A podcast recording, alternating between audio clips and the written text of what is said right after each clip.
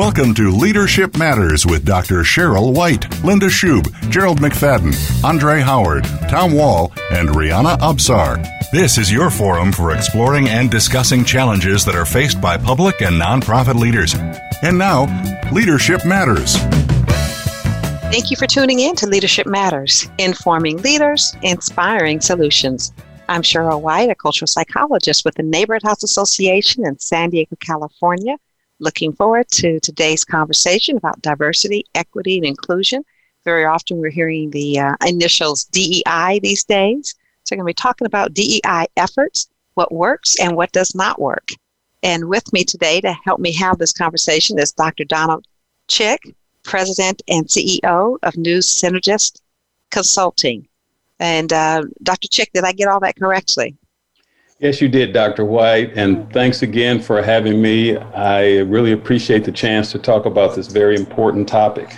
Yeah, great. Well, it is my pleasure. I'm going to start by uh, maybe having us just talk about these um, constructs of diversity, equity, and inclusion, again, often referred to as DEI. And um, you just put in a little context around there so we're all kind of thinking about the same things. So, to start, uh, maybe some context around diversity. When we're using the term diversity, that, that as a construct in the context of DEI work, what does that mean? All right. And the important thing about that question is the construct is really similar whether you're in the DEI world, the sports world, the business world, whatever. So I'll start with a couple of uh, short definitions. Diversity is the presence of differences, and they can include race, gender, religion, sexual orientation, ethnicity, nationality, socioeconomic stat- status, uh, language, political perspective, uh, among others. And typically, we talk about it in terms of DEI, in terms of populations that have been and remain underrepresented among practitioners practitioners in the field uh, that they may be involved in. Okay. Good, thank you. And I, so I know in the context of doing this work, uh, appreciate um, just kind of um, you're putting out there those different populations. And I like to think of it also with regards to how welcoming is your organization as relates to diversity? Um, do you show up in a way as an organization where people feel welcomed, even putting in an application? And once they arrive, do they still feel welcomed um, as relates to people showing up with those differences? So we think about, um, let's say, the equity um, notion in this context of um, DEI. What's the equity all about? The equity is about promoting justice, impartiality, and fairness within procedures, processes, and distribution of resources, mm-hmm. like how much you get paid for doing mm-hmm. the same work that somebody else is getting paid. So we want to understand the root causes of the outcomes for the disparities that might be causing things like differences in pay. Mm-hmm. Wonderful. So, really looking at um, systems and processes and how authority is used and whether or not there's fairness um, in how those things are applied and implemented. Absolutely. Right. Awesome. Great. Thank you. And um, inclusion. What might you say with regards to what the I in DEI is all about? Well, you actually uh, had a great start when you talked about how we how we see each other, how applicants may see the organization, how they feel when they get involved in that uh, organization. And actually, this is an outcome that ensures that those who are diverse actually feel welcome. Mm-hmm. Uh, inclusion outcomes are typically met when your company, your institution, your program is inviting to all. So, mm-hmm. first, you have to be diverse and then you want to be inclusive. I've heard people talk about, uh, or organizational leaders say, hey, first we were having trouble finding uh, people with diverse backgrounds. Now we're having trouble keeping them in our company. Mm-hmm. Well, it's likely that either equity or inclusion or both are not where they should be in that organization. Mm-hmm. Great, thank you. And you know, and I will. Um, and I know I, I said we would do this dance together. I'm not as bad as Como, but but I might challenge and um, and um, go a little further because I will very often look at an organization's diversity with regards to where you started. You know, are we welcoming to these different uh, populations? And inclusion, I really push them further. And not only are you welcoming, but when they come in that door do they have a voice? So, how is power used? How's influence used?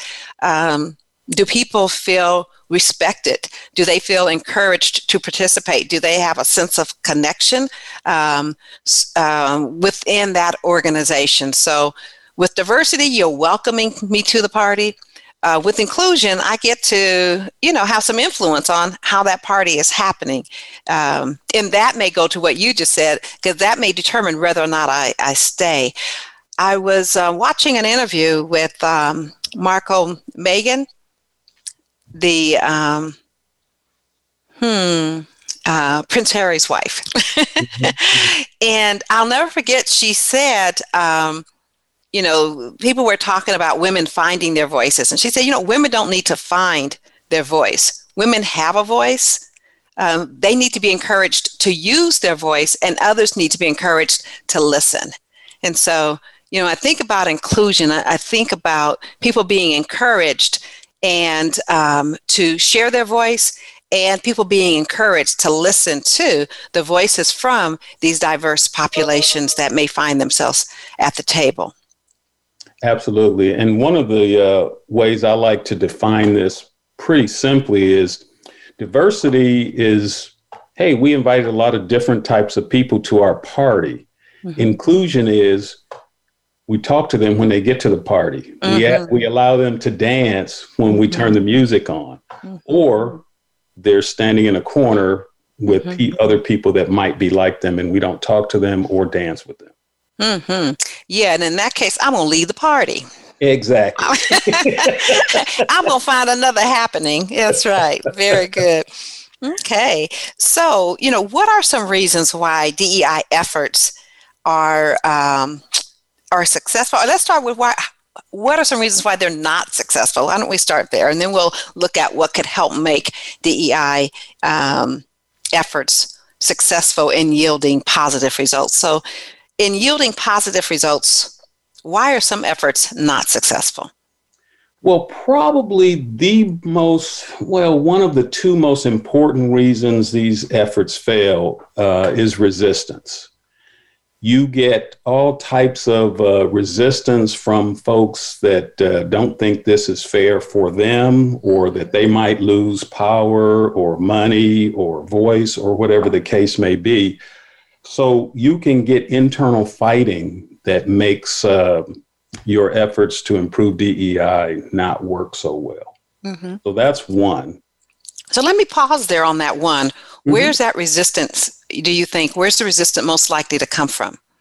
Well, studies have shown that the resistance most likely will come from white males. Mm-hmm. They, and, and that makes sense without even looking at the research because let's be honest, those are the folks that are mostly in power or have the most power, especially when you get to the senior leadership mm-hmm. uh, positions of most organizations. Mm-hmm. So, um, so white males, and that is, it sounds like you said, coupled with their position of authority. And um, so, do you think that the resistance then is more likely to come from um, upper management? Not necessarily. And here's mm-hmm. here's another reason these efforts fail. So you have resistance mm-hmm. in large part from middle managers, let's say. Okay. You can also have it from senior managers, mm-hmm. but that's another reason these efforts fail. The senior leaders don't get on board with the effort. Mm-hmm. They don't really support it. They pay it lip service. They have a they give it a check mark. I did X, Y, Z mm-hmm. but they really didn't do things that were needed to make this type of effort successful. Mm-hmm. So when senior management when they're not on board, when senior managers are the one that's resisting, be it senior managers that are themselves from a diverse population or um, from the dominant culture with regards to white males, whichever, just from positional perspective, when you have a senior management that are not on board, but say you have employees uh, either at the lower level or entry level um, supervisors pushing for it. What are your thoughts of that as relates to um, as a consultant going in and working with an organization?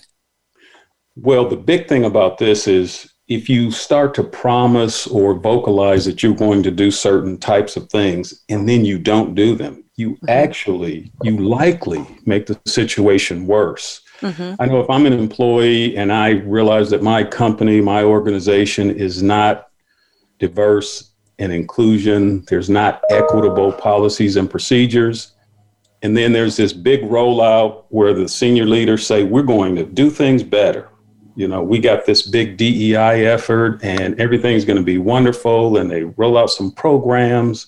They may have some parties or some other types of discussions, some training but then nothing changes mm-hmm. because it's really not one of those important strategic initiatives for that particular organization. So, when you sense that as a consultant going in, uh, be it an internal consultant or an external consultant, working with an organization that is fronting that they are um, wanting DEI efforts to advance, yet it's clear to you that the senior management is not really um, invested in or truly wanting this particular um, effort to go forward. What do you do? Well, I've been pretty lucky so far mm-hmm. because one of the things I do up front is have a discussion about these types of issues and the fact that we need to make sure it's implemented properly, mm-hmm. make sure there's enough enough money that's going to be set aside and time obviously, which ties to money.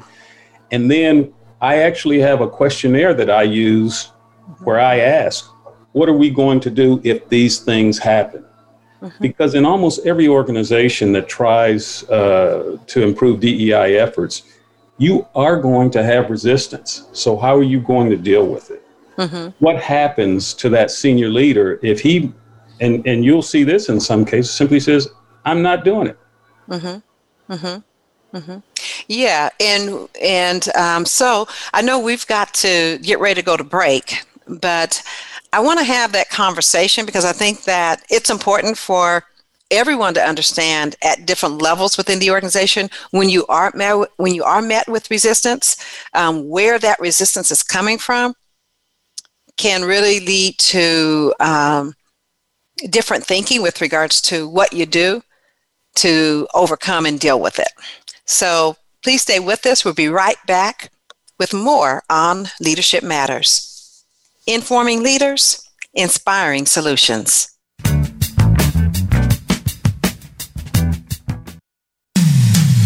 When it comes to business, you'll find the experts here. Voice America Business Network. Leadership Matters is brought to you by InnoVisions. Need to improve leadership, staff, or organization performance? Contact InnoVisions today for quality, effective, and affordable leadership, staff, and organization development training, coaching, and consulting services. Call 858 244 8264. That's 858 244 8264. Or send an email to Dr. White. Her email address is drwhite at innovisions.org. InnoVisions is a social enterprise of the Neighborhood House Association of San Diego, California.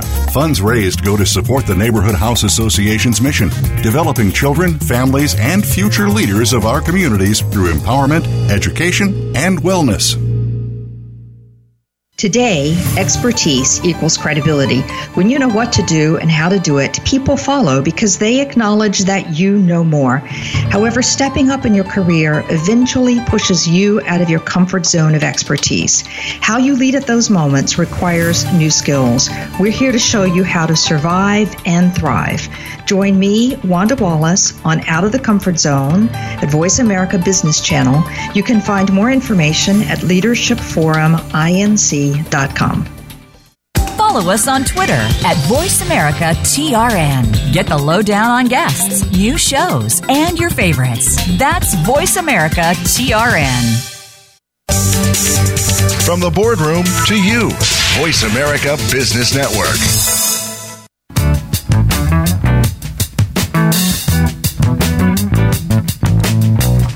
You are listening to Leadership Matters with Dr. Sheryl White, Linda Schub, Gerald McFadden, Andre Howard, Tom Wall, and Rihanna Absar. If you have a question or comment about today's program, please call 1 866 472 5790. That's 1 866 472 5790. Or send an email to leadershipmatters at innovisions.org. Now, back to Leadership Matters. And we are back with more on Leadership Matters.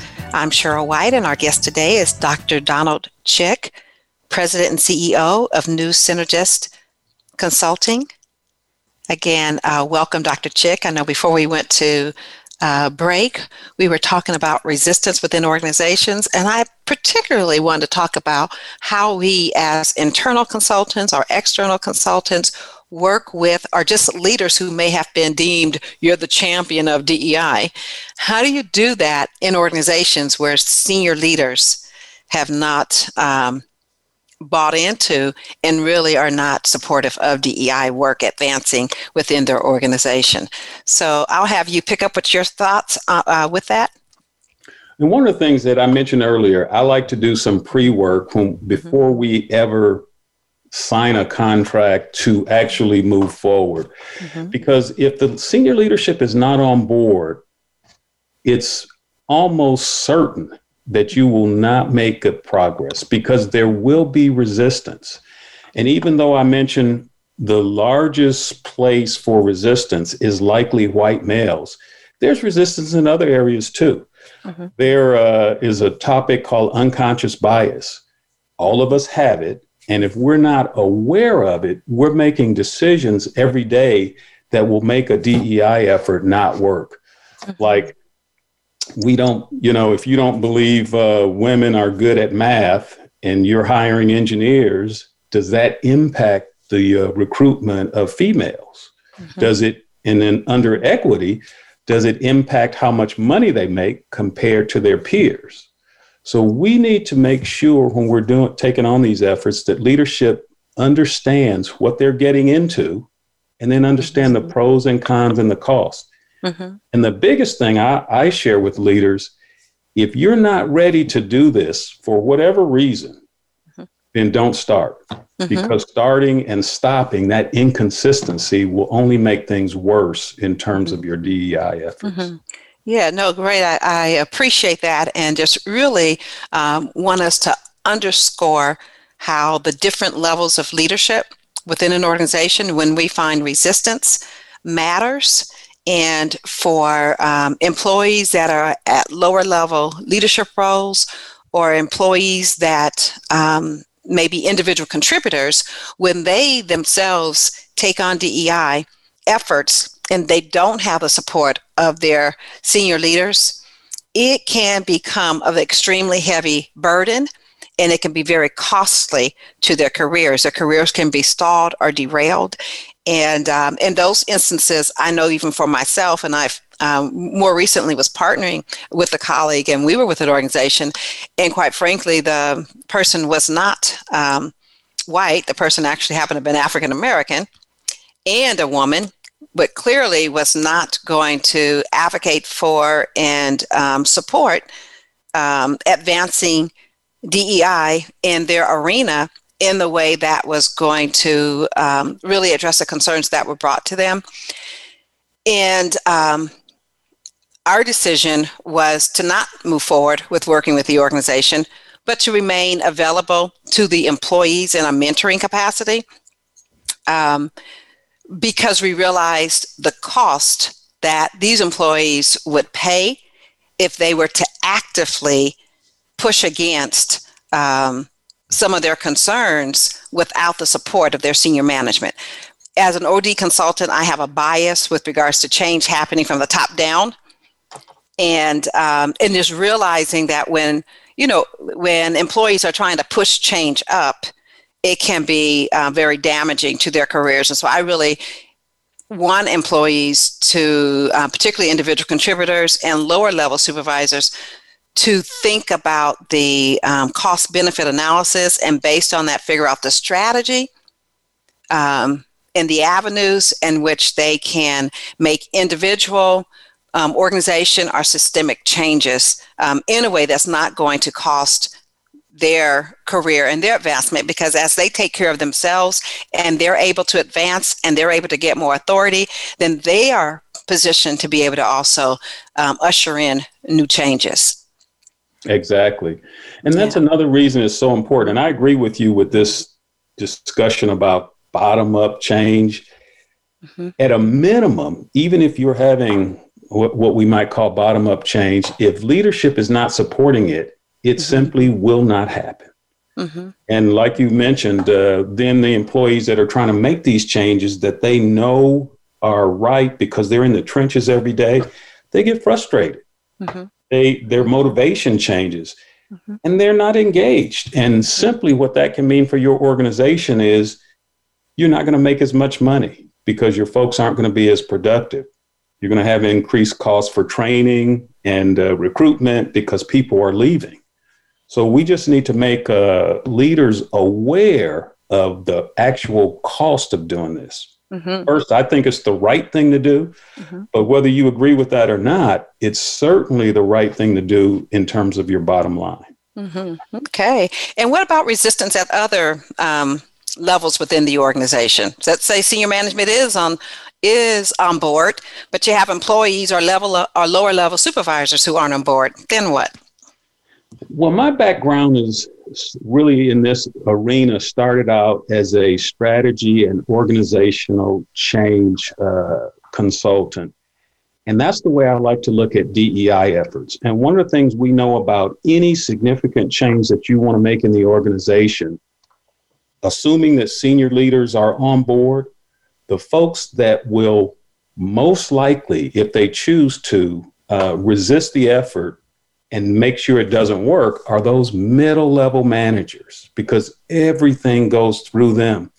So you can get even some fairly minimal changes that you want to make and they're resisting it. And I'll just give you a quick for instance.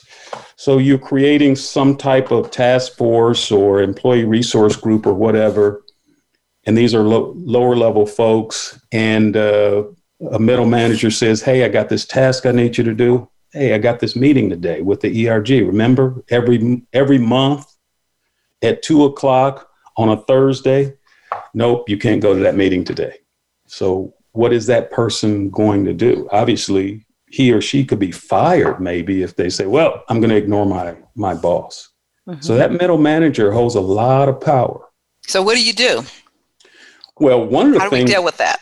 One of the things we do is and and this should we want to do this before it even has a chance to occur we want to make sure those middle managers understand that they will not interrupt these efforts mm-hmm. there would have to be something like the building is on fire mm-hmm. to be able to tell that employee you can't go to this meeting Mm-hmm. And that has to be made clear. And in many cases, you have to make an example out of one or more before mm-hmm. you start to dissipate or eliminate some of that resistance. Mm-hmm.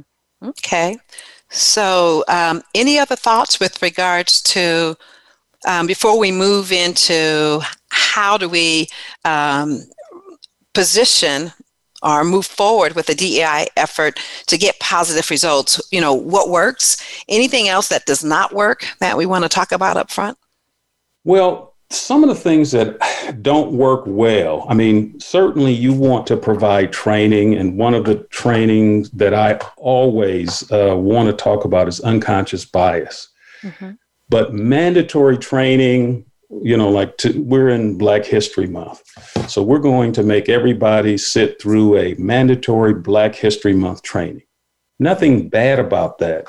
But I like to focus on things uh, that aren't necessarily mandatory. So, to give a for instance, I was at one organization where we use posters. So, for Black History Month, this was a big organization. They had a lot of engineers and scientists. So, we simply arranged posters and on um, the uh, closed circuit television screens, we show some history about uh, African American engineers and scientists and talked about their role. For Women's History Month, we did the same thing, but with uh, female engineers and scientists.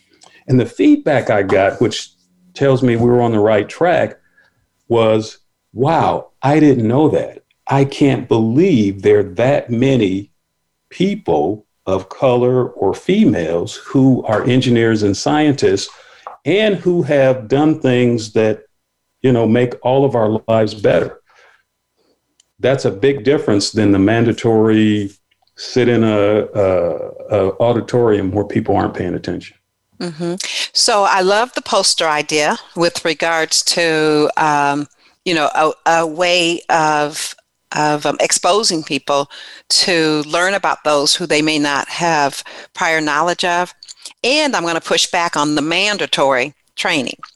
Um, and I'll push back on that um, because I'm thinking if an organization is having a training, it should be, as you said, um, related to their strategy.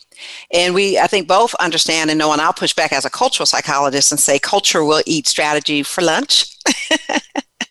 and so if you need to change some elements of your culture, and there are some things related um, to that change where people may not necessarily want to go to a training, yet it's important for either the learning strategy, the skills, the um, attitudes, uh, and behaviors that can come from them. I'm saying the training is mandatory. So tell me why not mandatory? It looks like we're going to need to go to break. But when we um, come back, let's talk a little bit more about this mandatory versus uh, voluntary uh, training um, efforts. So please stay with us, and uh, we shall be right back with more on Leadership Matters, informing leaders, inspiring solutions.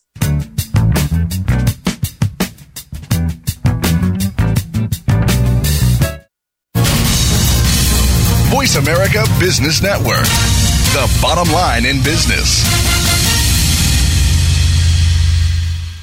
Leadership Matters is brought to you by Innovisions. Need to improve leadership, staff, or organization performance? Contact Innovisions today for quality, effective, and affordable leadership, staff, and organization development training, coaching, and consulting services. Call 858 244 8264. That's 858 244 8264 or send an email to Dr. White. Her email address is drwhite at innovisions.org. Innovisions is a social enterprise of the Neighborhood House Association of San Diego, California. Funds raised go to support the Neighborhood House Association's mission, developing children, families, and future leaders of our communities through empowerment, education, and wellness. The pace of change in the world is increasing exponentially and shows no signs of slowing down. Leadership is evolving and requires more and more innovative leaders to keep up. Innovating Leadership, co creating our future with Maureen Metcalf, features interviews with global business leaders, thought leaders, and academics in a wide range of industries. Proven concepts and tools may be applied to build your organization and deliver sustainable success. Tune in every Tuesday at 2 p.m. Eastern Time, 11 a.m. Pacific on Voice America Business. Trends in global business are changing all the time. It used to only be worrying about your competitor across the street, but now that competitor may be across the world. On Global Business with Mahesh Joshi, we discuss the trends in global business, plus issues and solutions that business leaders face today. Each show is guaranteed to teach you something that you didn't know before about global business. Listen live every Wednesday at noon Eastern Time, 9 a.m. Pacific Time on the Voice Voice America Business Channel. When it comes to business, you'll find the experts here. Voice America Business Network.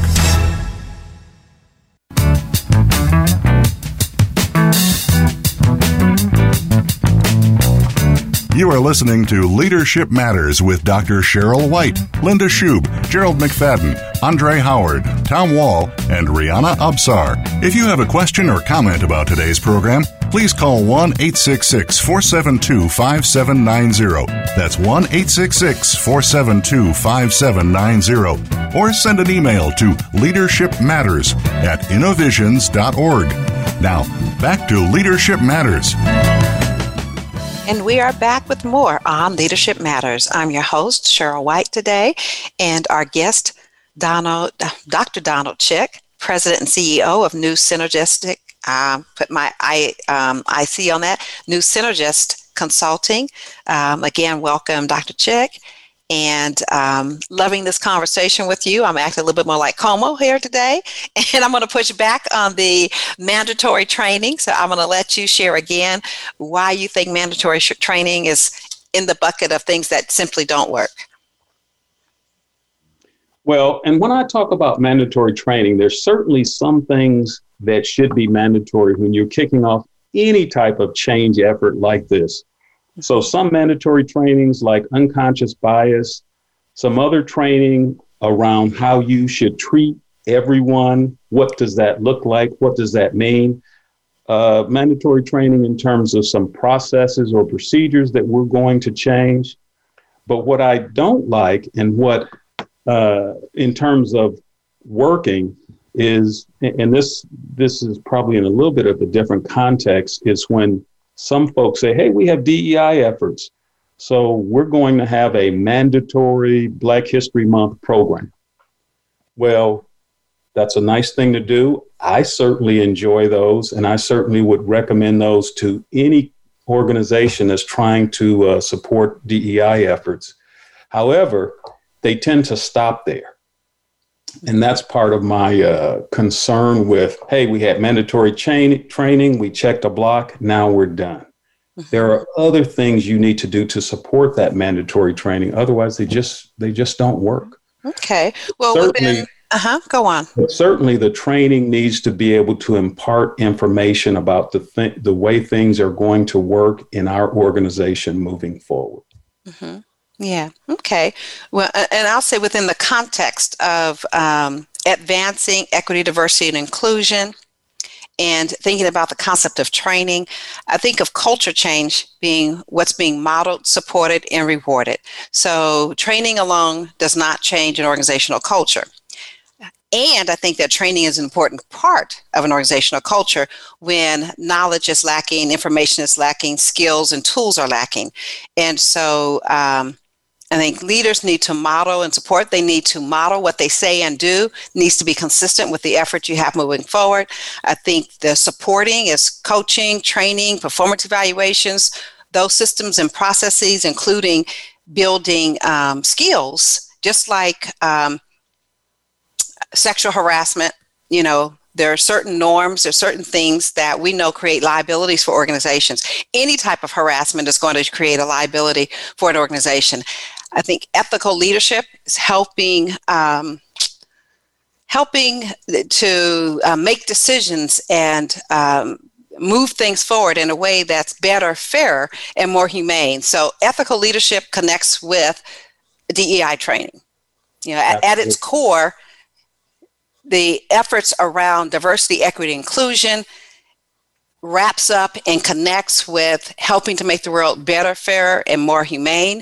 And um, I think as we engage each other in that space, you know, for me, that also goes to then the space of empathy and compassion. We're going to make better decisions when we can show up in a way where people feel um, heard, understood, yada, yada, yada. So uh, I think those skills are important.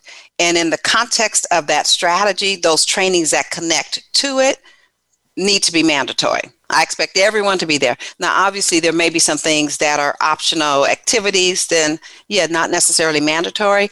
Um, but giving people an option to opt out on those things that have to do with the fundamental culture that you're trying to establish, I would push against them not being a requirement. So, my bias yeah, and, and your bias is not uh, inaccurate, by the way. Not only that, one of the things I ask uh, folks to think about when they're embarking on these is when you have those activities, particularly training, mm-hmm. I like to pair an internal consultant or manager, somebody that may not have any understanding of this field.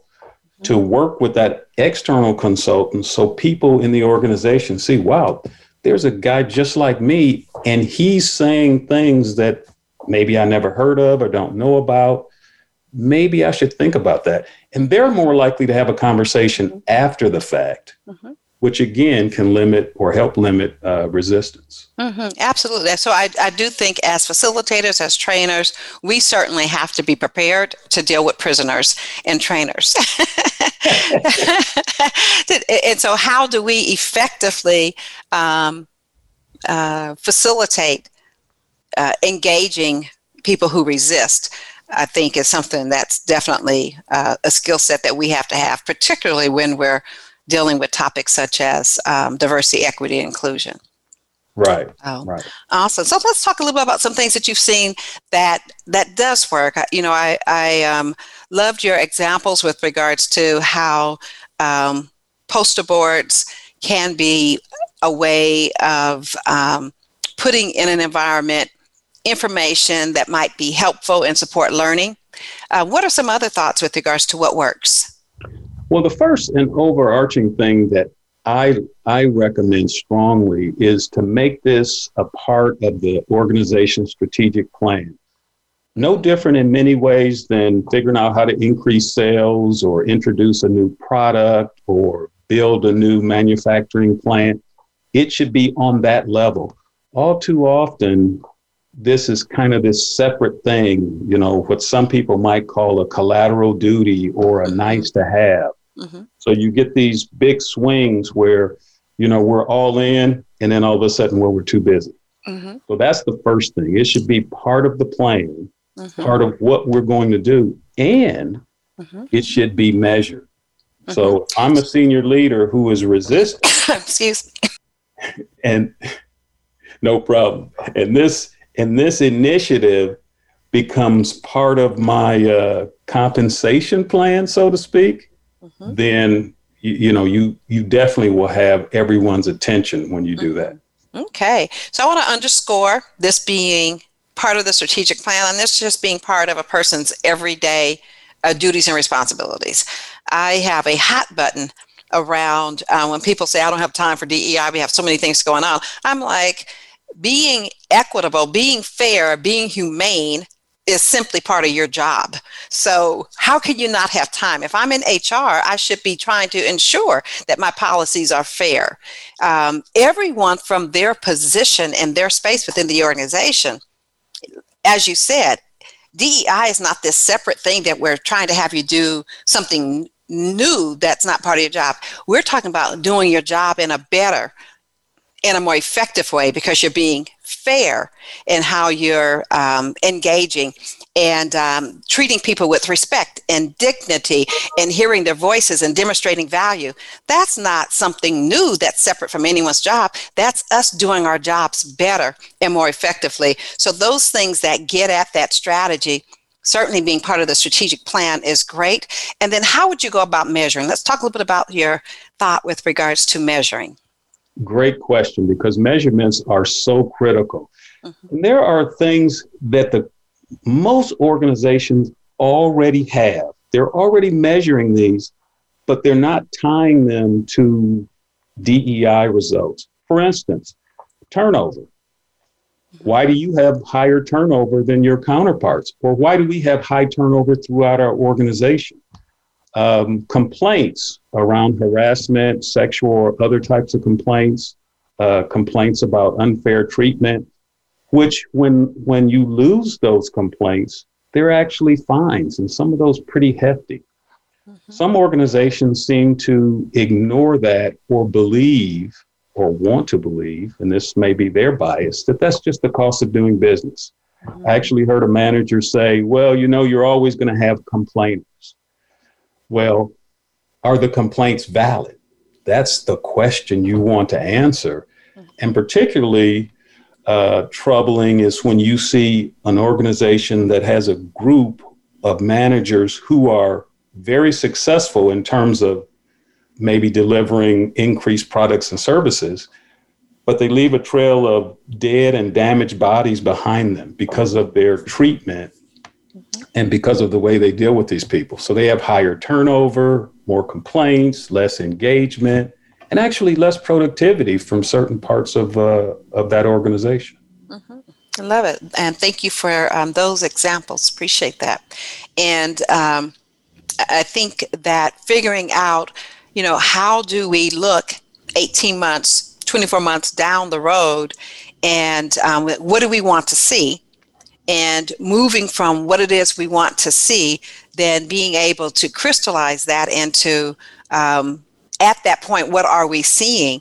Can then become those measures. So I'm going to start with a hope you know what's my hope with regards to what it is i want to change how do i take that change that i'm hoping for and have a vision for it and then how do i hold that dream that vision long enough with some belief that we can make this happen and put a plan together and implement that plan. And from that implementation what's going to be the fruits? And that becomes my measurements. Um, funny i was with a group uh, yesterday and they talked about wanting to see we will 18 months from now we'll have more spaces where people can provide input. You know so our measurements can look different um, based on what it is i want to see but how do i articulate it so that i know when i arrive there that i've made that progress so love that other thoughts as it relates to what works Absolutely. And, and I, I, just want to jump on that last comment you made. One of the things I ask folks to start with, whether it's a DEI effort, a change effort, or coaching, is to have a vision of what you want things to look like at some point in the future. Mm-hmm. And then we can work backwards to get there. Mm-hmm. So, from a DEI standpoint, I want more people of uh, color in senior level positions. Mm-hmm. And let's be specific. Mm-hmm. So we pick a number mm-hmm. and then we pick a time frame. 18 months, two years, three years, or whatever. And then we create a plan that helps us get there.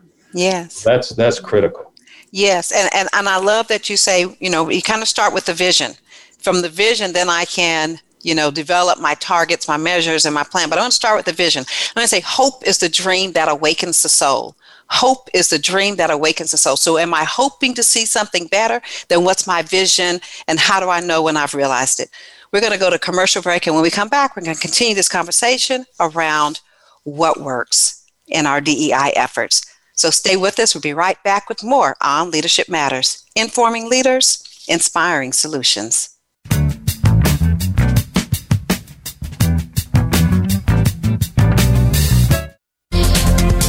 The business community's first choice in Internet Talk Radio, Voice America Business Network.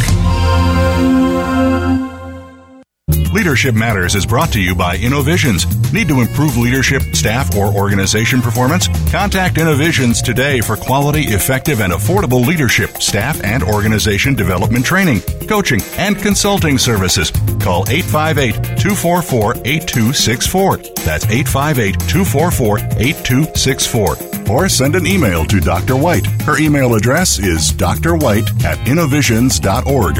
Innovisions is a social enterprise of the Neighborhood House Association of San Diego, California.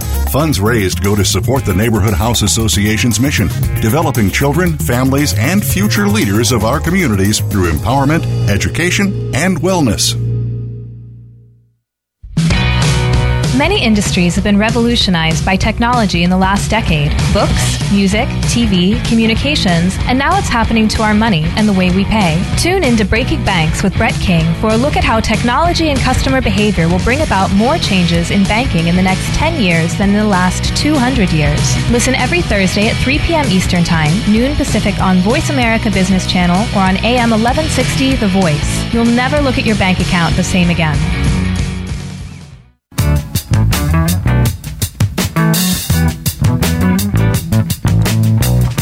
You are listening to Leadership Matters with Dr. Sheryl White, Linda Schub, Gerald McFadden, Andre Howard, Tom Wall, and Rihanna Absar. If you have a question or comment about today's program, please call 1 866 472 5790.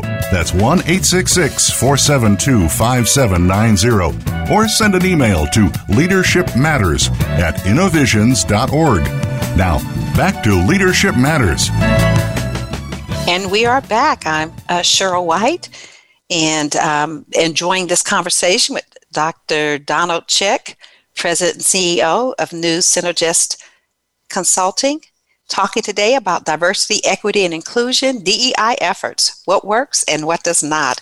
Let's continue that dialogue on what works. Dr. Chick, I'll throw it back over to you. Another t- topic, once you put that strategic plan together, and it should include how are you going to engage uh, the folks in your organization at all levels. And one of the things a lot of organizations use and seems to use successfully, if completed correctly, is employee resource groups. Having some kind of council where you have employee resource groups who can have a voice but you have to make sure, again, and this is where you get resistance, maybe from middle managers, maybe from senior leaders, that there's a voice that reaches all the way up to the CEO. And, and most importantly, you respond to each and every recommendation. That doesn't mean that you're going to agree with everything these groups say or think should happen, but you respond and tell them why. And that gets back to another discussion we had earlier about training. Now, there's some training you should give to these groups. One of the reasons that ERGs don't always work is we kind of throw them together and say, hey, you can have this much time every week or every month to meet and talk and do things and suggest events. Give them a budget. They know right up front they have this much money per quarter to do certain types of things. Draft some type of uh, agreement that says this is what the group is, this is what they do, and this is who they report to. Okay. So we need to have all those things in place. Okay, so I want to talk more about ERGs and um, their role and the role they can play in um, advancing diversity within an organization. But I want to step back and think about composition. How does an organization go about um, kind of like figuring out what type of employee resource groups should be established. Or in some organizations, we call them affinity groups. So, um, how does an organization go about determining, you know, should these be groups that are designated by departments? Are these groups designated by identity? Um, how are the ERG groups established?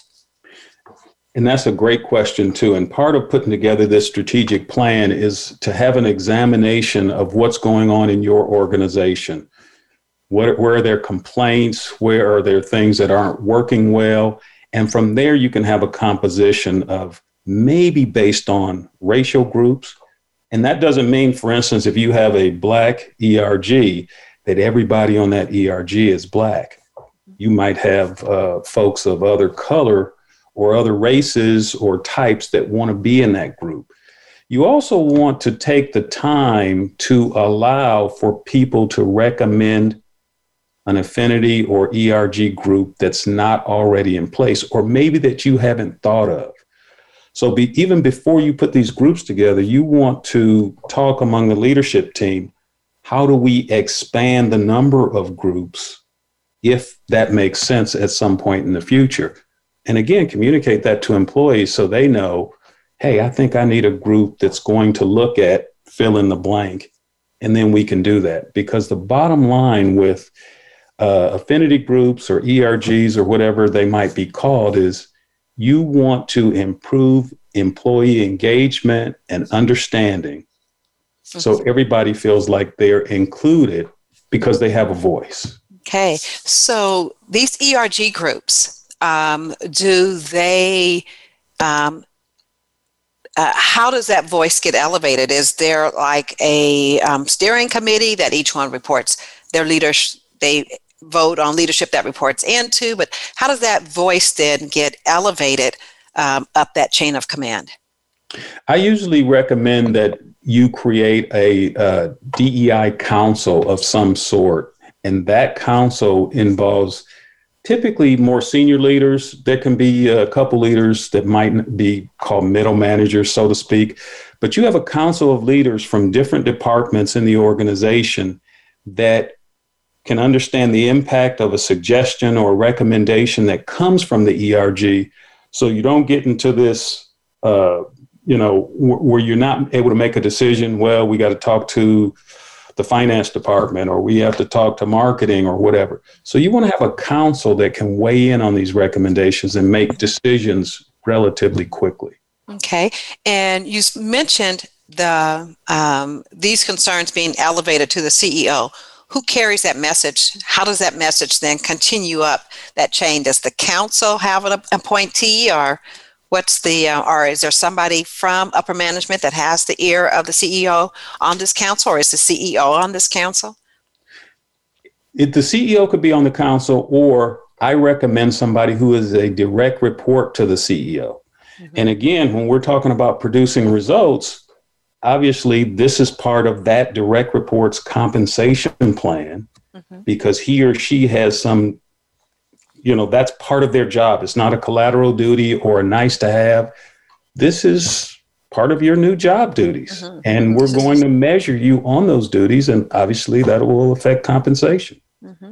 okay great. So this is definitely a part two conversation. There were um, additional things that i know you and i talked about we'd like to talk about that we are not getting to uh, want to dig a little deeper, not only in the um, talking about the ERG, but some other components of what works as it relates to diversity, equity, and inclusion.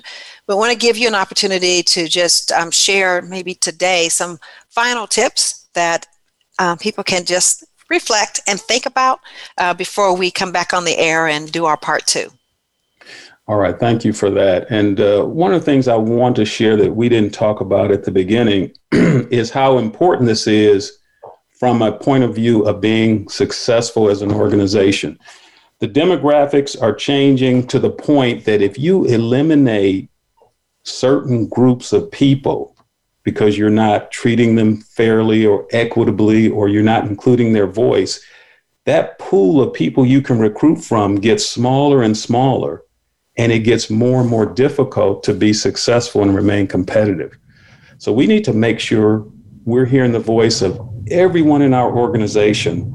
Otherwise, we're not going to get the type of engagement we want. And it is impacting, not might, it is impacting your bottom line. It may not be obvious, but one of the things we do at uh, New Synergist is we can help you understand how that bottom line is being affected how to measure those results and hopefully make better decisions. Mm-hmm. And is that bottom line being able to measure it another way of um, figuring out what your matrix might be in your um, in your measurements for your strategic plan? Absolutely, and in a lot of in a lot of cases, we use what's called a balanced scorecard, mm-hmm. and that balanced scorecard shows the connections between everything you do. Mm-hmm. So there will be a connection with your DEI efforts right into that financial quadrant of the balanced scorecard, mm-hmm. as well as employee engagement and some other topics. So mm-hmm. we can actually show that, measure it, and then show you how results are being produced as we move forward. Okay. And I think for those of us who live in this nonprofit world, I think the um, other uh, space to that is being able to measure uh, the impact as relates to the human pa- impact with the people within the organization as well as our community impact that comes from uh, people being better positioned. I'm going to give you an opportunity to just share how others can connect with you should they want to do so. You can certainly uh, look at my website, newsynergist.com. That's N E W S Y N E R G I S T.com. You can also send me an email, don at newsynergist.com. Just D O N at newsynergist.com. Thank you. Awesome. Well, thank you so much. It's just been a pleasure having this conversation. Looking forward to part two. And thank you so much to our listening audience. Tune in every Wednesday at 2 p.m. Pacific Standard Time for Leadership Matters, informing leaders, inspiring solutions.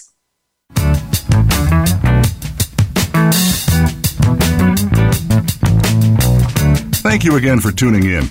Leadership Matters with Dr. Sheryl White, Linda Schub, Gerald McFadden, Andre Howard, Tom Wall, and Rihanna Absar is broadcast live every Wednesday afternoon at 5 p.m. Eastern Time, 2 p.m. Pacific Time on the Voice America Business Channel. Have a wonderful week and make your leadership matter.